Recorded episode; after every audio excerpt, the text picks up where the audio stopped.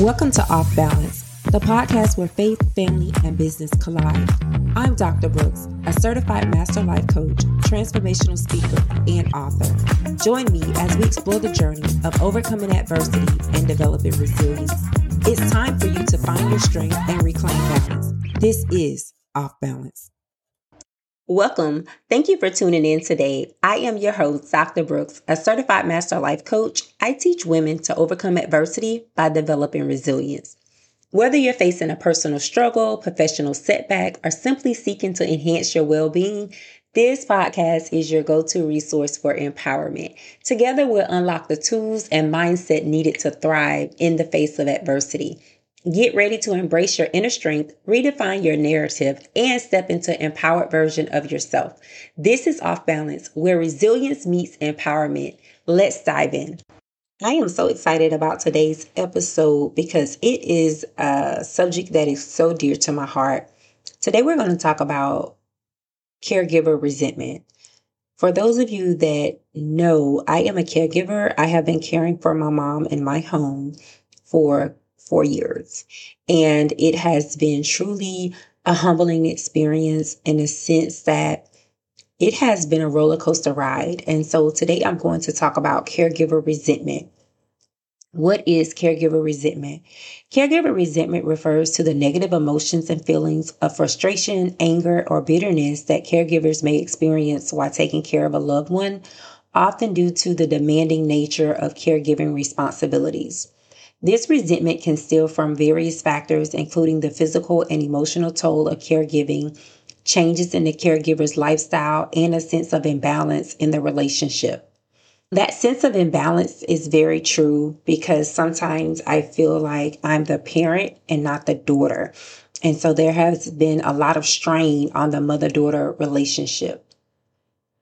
Today, we're going to reflect on specific aspects of caregiving that trigger resentment, it could be the demanding nature of the task, changes in your personal life, or feeling unappreciated. We're going to identify the root causes that can help you address them more effectively. So I hope that you are just ready to have an open and honest conversation. There is no judgment here. It is okay for you to feel, you know, a certain way about being a caregiver and it's not for anyone to judge those emotions. It's simply for us to first identify them and then to find strategies to help us overcome the resentment. Like I said earlier, caregiver resentment can arise from challenges and stress associated with providing care to a loved one. Factors contributing to resentment may include emotional and physical strain, Caregivers often face emotional and physical exhaustion due to the demands of caregiving. And we know that emotional and physical strain can lead to resentment. I know when I first moved my mom to my home, I had no idea that she would require as much care as she did. I wasn't aware of the changes that had occurred from her last episode prior to her moving with me. She was in a hospital for almost a month. And so that really set her back physically, emotionally, and mentally. And so it was emotionally and physically draining to me when I first started caring for her. The next thing that can contribute to resentment is if caregiving may result in a financial strain affecting your financial well being and contributing to the feelings of resentment. For example, when my mom first moved here, I had to take care of a $5,000 bill that was preventing her from getting medical treatment here in my state. So that caused me to have to be financially responsible for her bills. So that can cause resentment. In my case, it didn't because by the grace of God, I had the money to be able to cover it. But if I was a person that was in a financial situation that 5000 could have cost me to foreclose, it could have cost repossessions, a lot of things could have happened. So financial burden can definitely lead to resentment. The next thing is changes in the relationship dynamic. As I said earlier, a lot of the times I don't feel like it's a mother daughter relationship. I have to oftentimes take the role of the authority figure. And so that can cause strain, it can cause resentment, it can cause a lot of tension in the relationship. So, whenever the caregiver's relationship undergoes significant changes impacting the dynamics of the relationship, it can potentially lead to resentment. So you just have to find balance and you have to make sure that you constantly remind yourself the dynamics of the original relationship, not this new caregiver relationship, but what is the original dynamic of the relationship? Is it mother daughter? Is it father son? Is it son father? Is it cousins? Whatever it is, you have to go back to the origin of the relationship so that you can appreciate the person for who they are. The next thing that can cause resentment is lack of support. If you don't have support from your family, friends, or the broader community in your caregiving responsibilities, then you can definitely develop resentment. For me, when I first got my mom, the first couple of years, it was just me because my husband was away doing military obligations. And so I had the responsibility of all the appointments. I had the responsibility of traveling back and forth to another state for doctor's appointments. So it was a lot. And I was burned out, exhausted, frustrated. I was overwhelmed by the idea that I didn't have freedom. And what do I mean by freedom? I did not have the ability to take trips if I wanted to. I did not have the ability to go out all day, you know, shopping and just relaxing, whatever it is. I did not have the freedoms and the liberties to do that because I did not have the support. So, support is very important. The next thing that can cause resentment or lead to resentment is if your caregiving responsibilities impact your personal life. You may resent being limited. You may um, resent, again, not having that personal time and that freedom. So that goes back to the lack of support. Typically, you will not have that personal time and that freedom if people are not supporting you. So just make sure that you create a community of people that can help you with your caregiver's responsibilities. I've talked about ways that can cause you to develop resentment, but now I want to give you some tips and strategies to help you overcome the resentment.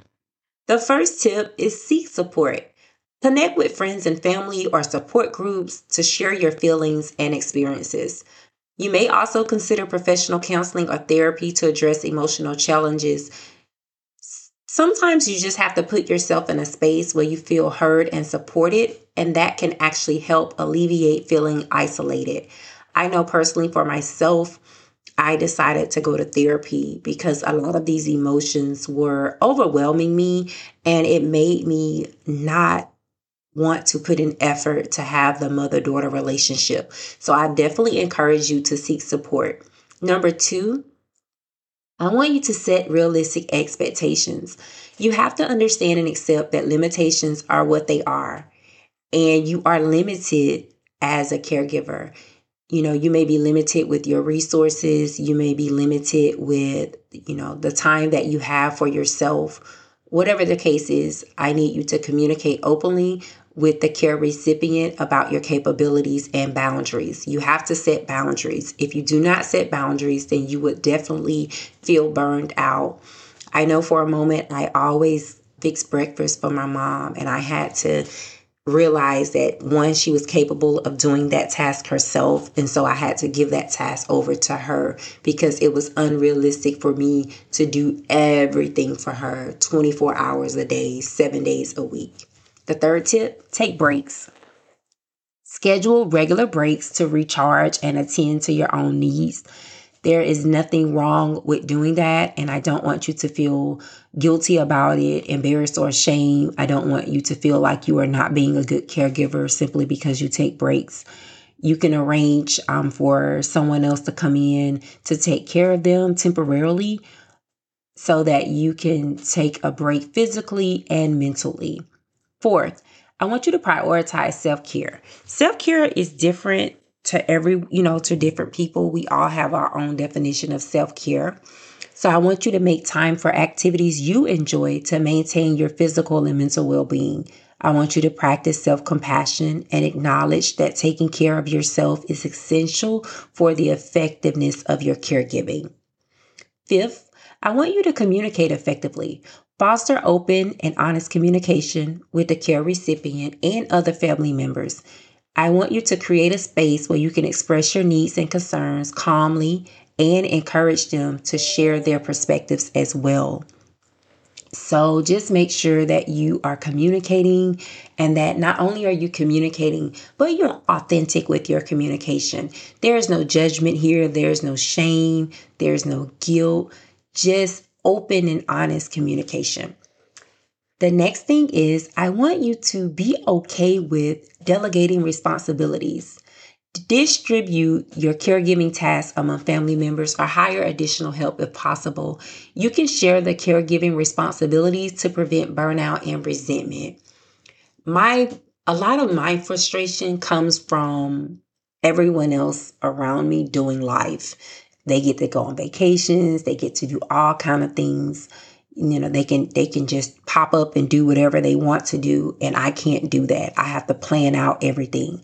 And so you have to make sure that you delegate the responsibility so that you will be able to do things for yourself. You would be able to travel whatever it is that you desire to do. Next you want to set boundaries you want to establish clear boundaries to protect your personal time and space. You want to learn to say no when necessary and prioritize tasks to avoid feeling overwhelmed and just feeling like you always have something to do. I don't know about you, but when I feel like I always have a schedule, I become so frustrated and tired. So sometimes it's just good to have a day where there's not a plan a day where you can just rest and relax. So those boundaries are going to be necessary. The eight tip is focus on positive moments. Acknowledge and appreciate positive aspects of caregiving. I know personally all days are not bad, and so I really celebrate those good days. You want to reflect on the meaningful moments and connections you share with your care recipient. So, on those days where both of you guys crush your goals and you just do everything that you need to do that day, celebrate those days because that's actually a great time and that relieves stress and it just makes caregiving more bearable. Nine, I want you to educate yourself. Learn about the health conditions and challenges faced by the care recipient. And I also want you to understand their needs so that you can enhance your empathy and reduce resentment. So sometimes, depending on what the health condition may be, some things may be out of their control. So if you can learn more about that condition and empathize with them, it will help you not be so resentful and frustrated regarding the reaction or whatever the situation may be. And lastly, I want you to plan for the future. Develop long term care plans and discuss them with the care recipient and other family members. I want you to anticipate changes in caregiving needs and adapt your approach accordingly. So, depending on what the health condition is, if it progresses, then you may want to consider you know, long term care facility. You may have to consider a nursing home. You may have to consider respite care coming in. So there's different things that you have to consider when you're on this caregiver caregiver journey and you you can't feel bad about that. So I just think that if you plan for it and you communicate with everybody when that time comes, if it comes, then everyone will be okay and no one will feel blindsided or overwhelmed or frustrated with having to make the decision. I know personally for me, as I stated in the beginning, it has been an up and down roller coaster. I do thank God that I have the capabilities and the space and the finances to be able to take care of my mom. But again, it's frustrating at times, especially if she doesn't comply with her doctors and if she doesn't do the things that she needs to do to get her health at a stabilized place because every time she goes against doctor's orders or every time she doesn't do what she is required to do, then that's more appointments for me. That's more ripping and running for me. It's just a lot. And so I just encourage you stay positive, stay focused, and just thank God that you can do it. And when you're tired of doing it, that's okay too. I just wanted to do this episode because resentment is real and people don't want to talk about it, but it happens every day. And we just have to be able to communicate our emotions. And then we have to be able to first admit that we're feeling this way so that we can just move past it and we can implement strategies to help us to be able to create an environment that is warm and, and welcoming for not only the recipient, but also the giver. So just remember that caregiver resentment is common and normal. And seeking assistance both emotionally can con- uh, emotionally and practically can contribute to a healthier caregiving relationship. It's important to prioritize your own well-being while caring for others. I hope you guys enjoyed this episode. I hope that it enlightened you to that this is normal and if you are a caregiver and you're feeling this way, it's okay simply slow down, take a deep breath, and try to process those emotions and find someone that you can trust and someone that is not going to judge you, that will allow you to articulate how you're feeling. And then you guys can can work out um, strategies to help you get yourself in a better space. So again thank you so much for joining me. Be sure to tune in to next week's episode